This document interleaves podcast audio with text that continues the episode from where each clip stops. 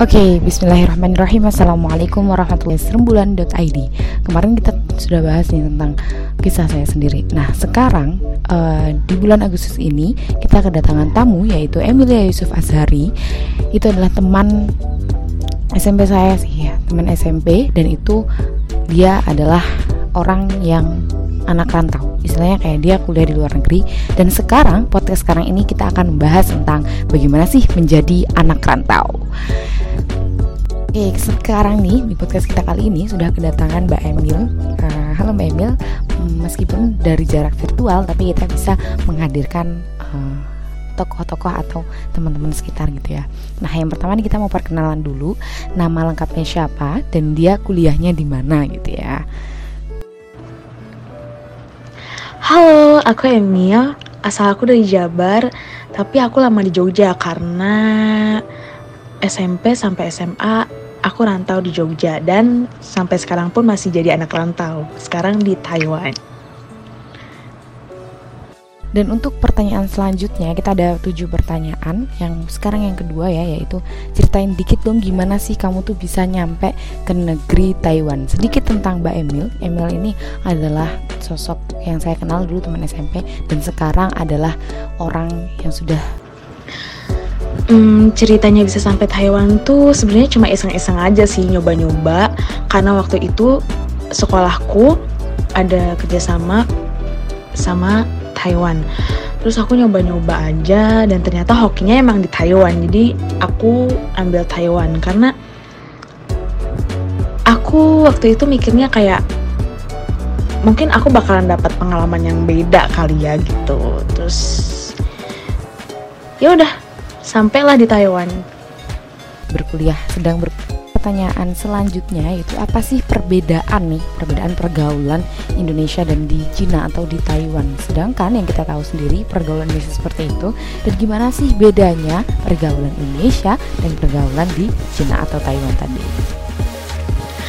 Mereka tuh kayak yang nggak menyanyiakan itu semua gitu loh. Kayak bener-bener memanfaatkan dengan sebaik mungkin.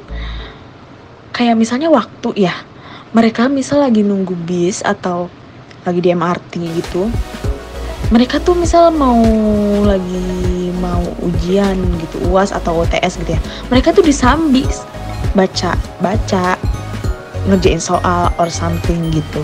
Ya ada sih beberapa juga yang kayak sambil main handphone atau lain sebagainya yang kayak gitu-gitu.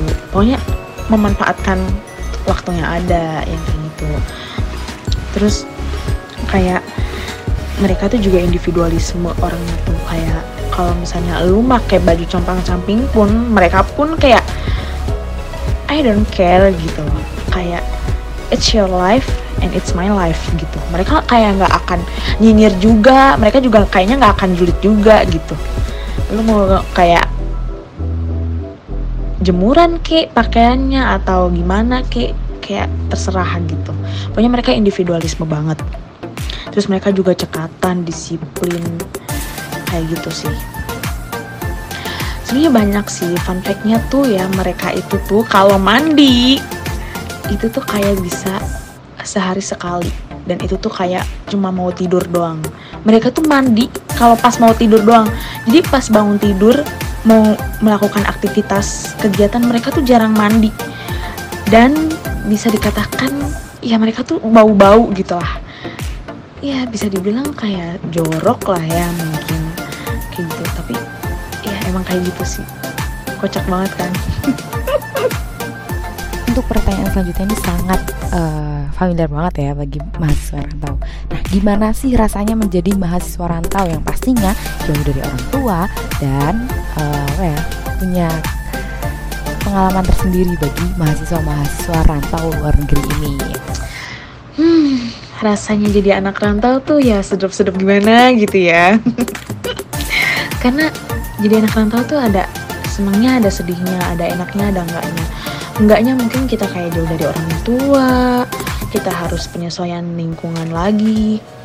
Tapi satu sisi juga kita jadi banyak belajar tentang hidup ya terutama jadi kita lebih banyak untuk bersyukur sih kalau kata gue karena apa ya kita tuh dalam hidup nggak cuma belajar tentang fisika, kimia, matematika atau lain sebagainya gitu.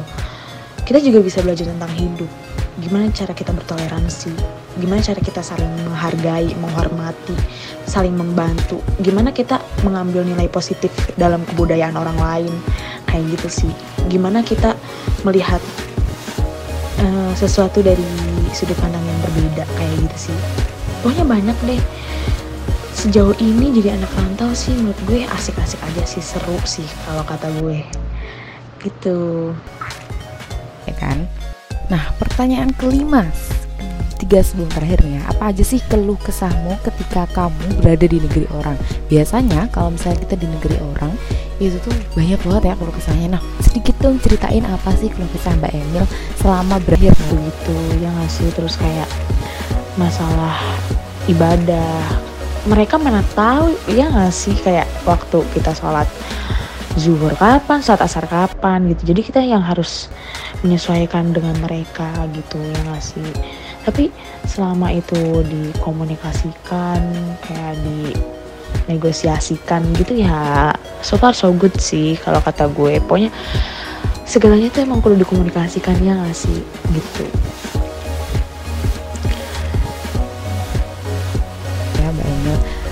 Gimana sih pendidikan di Indo dan di Cina itu atau di Taiwan itu sama nggak sih atau ada perbedaannya? Seperti itu ya?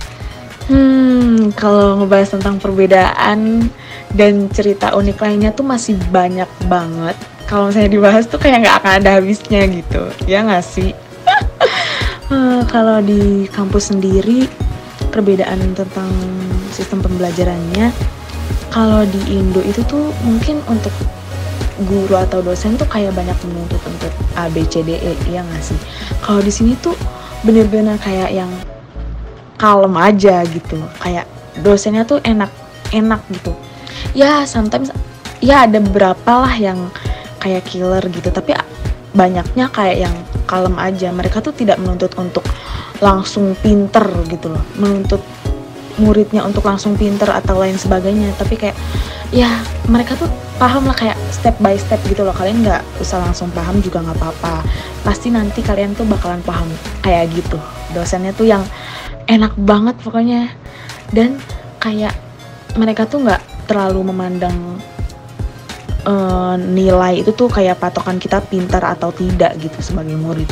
Kayak yang ya udah kalem gitu. Tapi mereka tuh lebih kayak ke apa ya bagaimana uh, bagaimana sih attitude kita? gitu pas di kampus kayak gitu. Kayak kehadiran kita segala macamnya. Mungkin di Indo juga kayak uh, nilai kehadiran tuh kayak penting banget gitu mungkin. Tapi kalau di sini tuh kehadiran attitude kita tuh bener-bener kayak dinilai gitu loh. Karena uh, banyaknya ya untuk sekarang tuh mungkin banyak orang pintar tapi tidak beretitude paham gak sih? Kalau di sini tuh kayak bener-bener ya attitude juga kayak dinilai. Lu kayak gimana sih gitu attitude-nya segala macamnya kayak gitu. Jadi nggak cuman kayak dari segi pendidikan yang materi kayak begitu begitunya aja itu sih kalau gue Oke, dan tadi adalah pertanyaan terakhir dari saya. Semoga hari semangat, tetap rajin, tetap soleh, dan terima kasih untuk Mbak Emilia Yusuf Azhari karena telah mampir ke podcast saya dan menceritakan bagaimana sih uh, suka duka menjadi anak rantau.